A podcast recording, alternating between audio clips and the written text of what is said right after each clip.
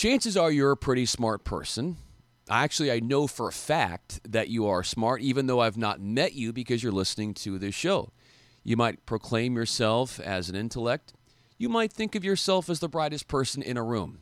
That's, of course, until you meet anyone else in that room. But look, I'm not here to judge. We accept everyone on this fine podcast, Locked on Bruins.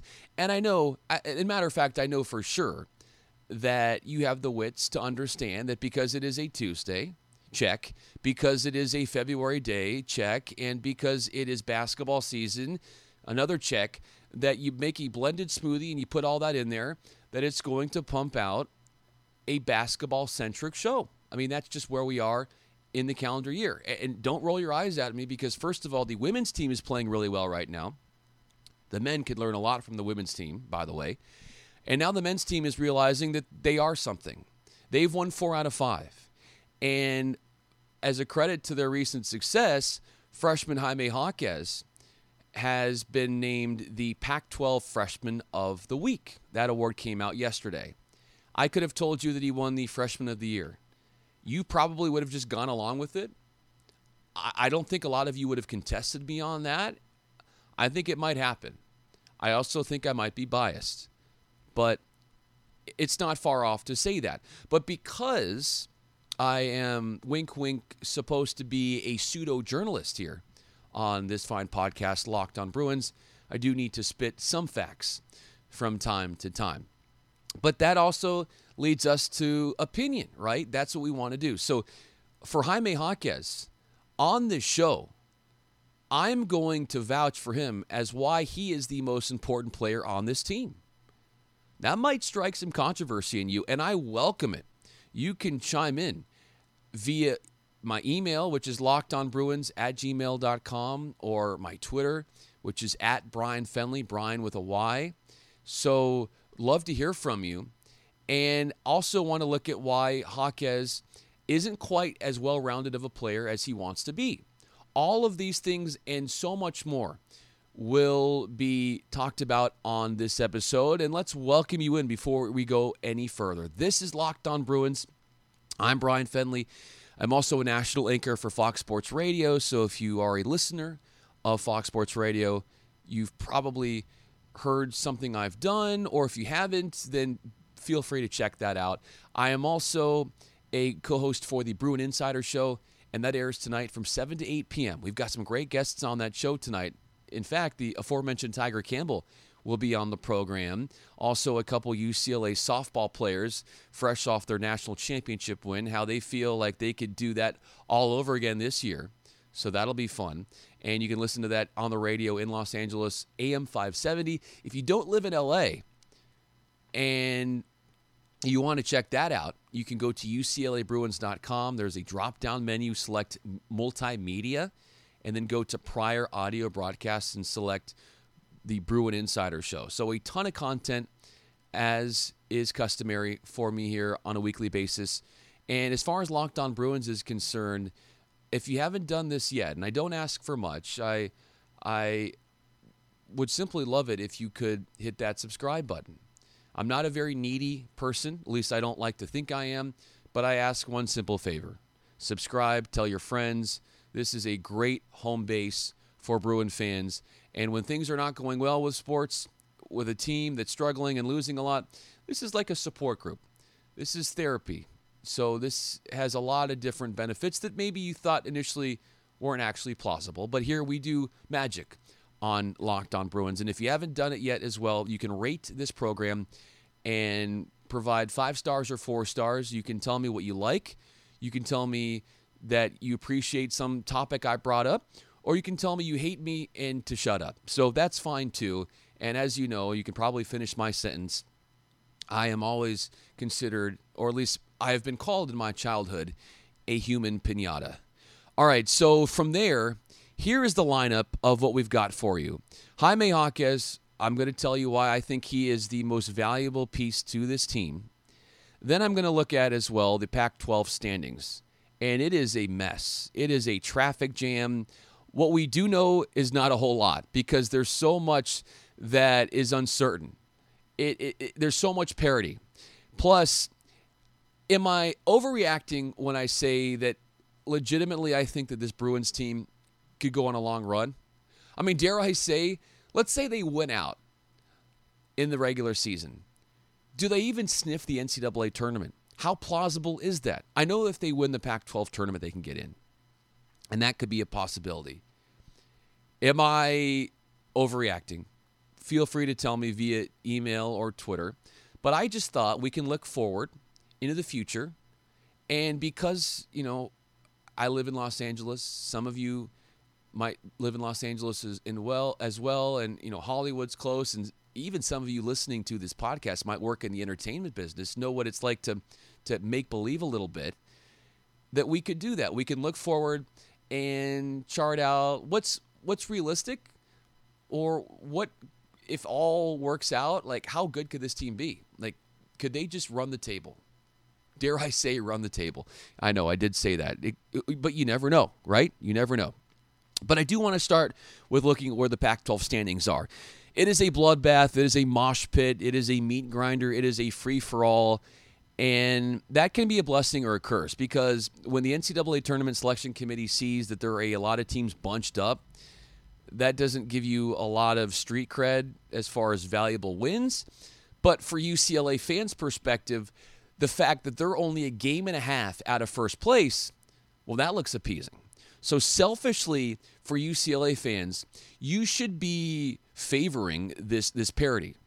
It should be a thumbs up for you. The crazy thing about the standings right now is that 8 teams are within a game of each other. Oregon is at the top, but they just lost to Stanford. The Cardinal obviously beat UCLA. And after that game, well, we could never forget what happened after that game when Mick Cronin just let out his fury and called out his players. And to be honest with you, that has been the biggest change in the season for UCLA. I mean, they were going one way. That was the ultimate wake-up call, and they have been playing so much better ever since he called them out publicly. And that's why, once again, I am all for that kind of coaching and that kind of accountability. But when you look at some of the other teams in the standings, so Oregon is 7-3. Colorado and USC are right behind 6-3. USC just got beat by Colorado. UCLA just beat Colorado. So there's no mathematical equation here. I mean, you've got UCLA at 5-4. Arizona 5-3, Stanford 5-3. UCLA is going to play Arizona later this week.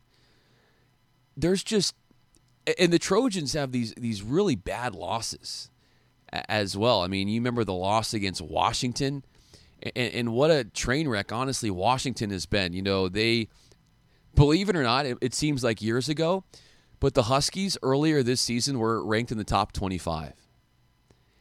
And now, I mean, they've had one of their guards suspended indefinitely for academic issues, and they've had other problems. The Huskies are 2-8 in conference. They are last place. They have lost 5 in a row, and they have a 12-11 record overall. So quite the fall for the Huskies. Obviously, the Bruins beat them in Seattle already. Transitioning now to Jaime Jaquez. Guy just won Pac-12 Freshman of the Week honors over the 2 games last week and wins against Colorado and Utah. Jaquez averaged about 16 points per game, shooting 50% from the floor. I am here to tell you, without a doubt, with the utmost confidence, that he is the most important player on this team. This is going to stage a lot of hullabaloo from you, in that you're going to contest me on this. And that's what I want. Like, I want debate. I want fans to tell me why I'm wrong and why they're right. I mean, that's what makes sports talk a lot of fun, is that you can connect with fans and do that. But I think I have a pretty good reasoning for my belief system here. And let me point this out. Okay, last year, what was the worst part of the basketball team? Barely existed. defense, right? That was the ultimate downfall. What is Jaime Jaquez the best at? Defense. What was another problem that the Bruins did not have a lot of last year? Accountability. Is there a player on this Bruins team that does more in holding his teammates accountable than Jaime Jaquez? I would argue there is not. He is also a believer in the culture. He is buying in. He is that sticky note that you have on your refrigerator that reminds you to do your chores. In this case, reminding his teammates to play hard. That sticky note to not take a possession off. He is the coach on the court. You never would have thought that upperclassmen would be listening and learning from a freshman. But that's kind of the role reversal that's taken place here. And that Jaime Jaquez, as a freshman, is instructing everybody where to go on the court. And if he's working as hard as he is on the court and hustling and not giving up on plays and not taking plays off and giving all his energy all the time, doesn't it look bad on another teammate if you're not doing that? Like, if you're all kind of doing that, it doesn't, you can't really tell that you don't really stand out. But what Jaquez does is, because he is just a complete Energizer bunny, this spark plug, it puts peer pressure on the rest of the team that they have to play as hard as him. Because if they don't, they look bad. And Mick Cronin, not afraid to pull you out of the game if you're not providing that energy. You're making a mistake out there. Quick leash out there to yank you off the court, to keep you accountable. And accountability is important to setting a culture. That's what Mick Cronin is trying to do. And what I love about Jaime Jaquez is that, for the most part, this is who he is.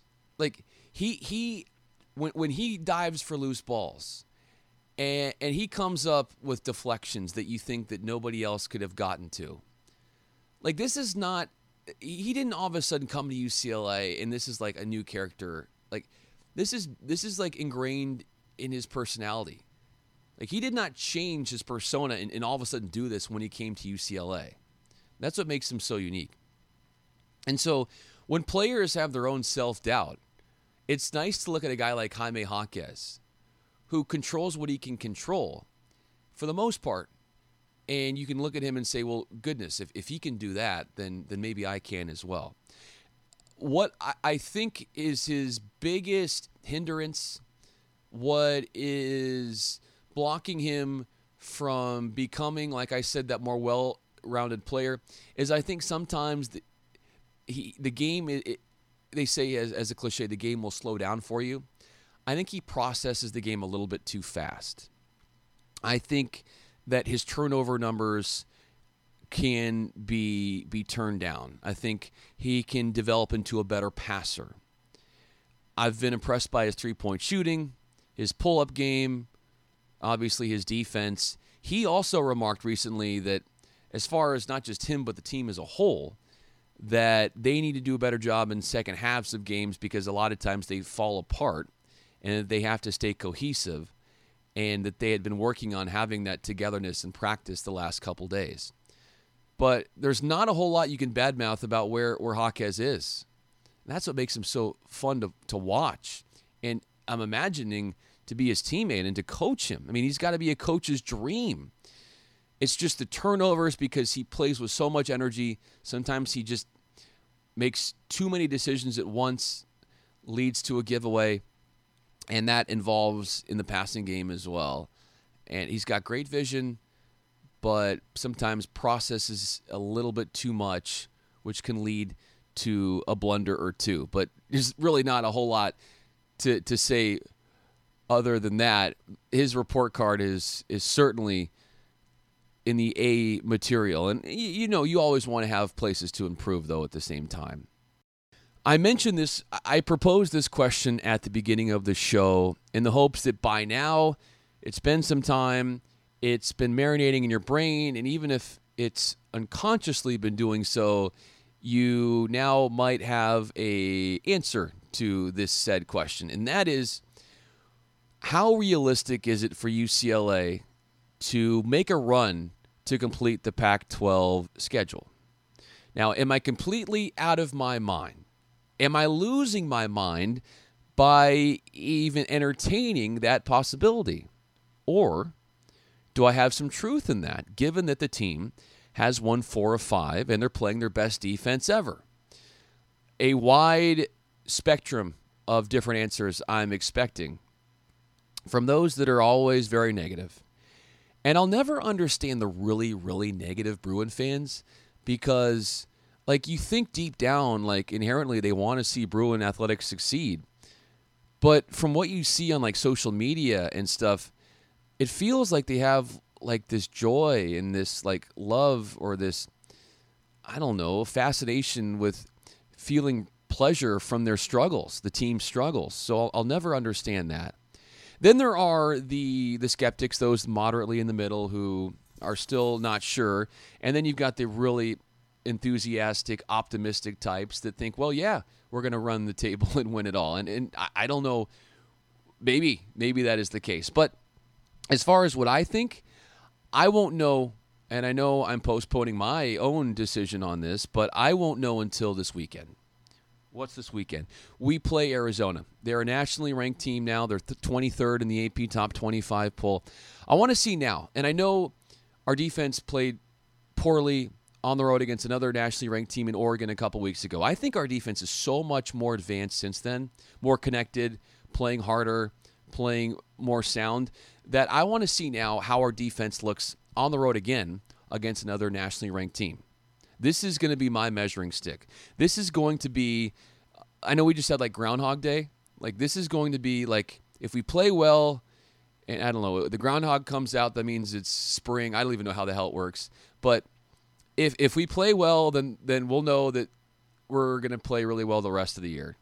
That's how my assessment of it is. If we play well against Arizona and win, then that's the good Groundhog Day, or the spring is shortened. And then if we go to end up losing that game, then it's going to be, okay, well, it's more of a long-term look, and we might gather some wins, but it's more of a long-term. The short-term, we might not quite be there just yet. Just my observations of things. I also have a couple other side notes to, I think, issues that have at times kept this team away from playing better, and that is that the bench play isn't quite where it needs to be. I want to see more of Jake Hyman. I know that Prince Ali has taken some of his playing time, I think, and Prince Ali, Coach Mick Cronin has said his attitude is improving. He's trying harder on defense. He's even making some shots from 3. And Prince Ali is a great guy. I've interviewed him before. I just trying to figure out what's in the best interest of this team now and looking, big picture here, because Prince Ali, a decent 3-point shooter, but Kyman is a better outside shooter. And Kyman's minutes have precipitated and been reduced recently.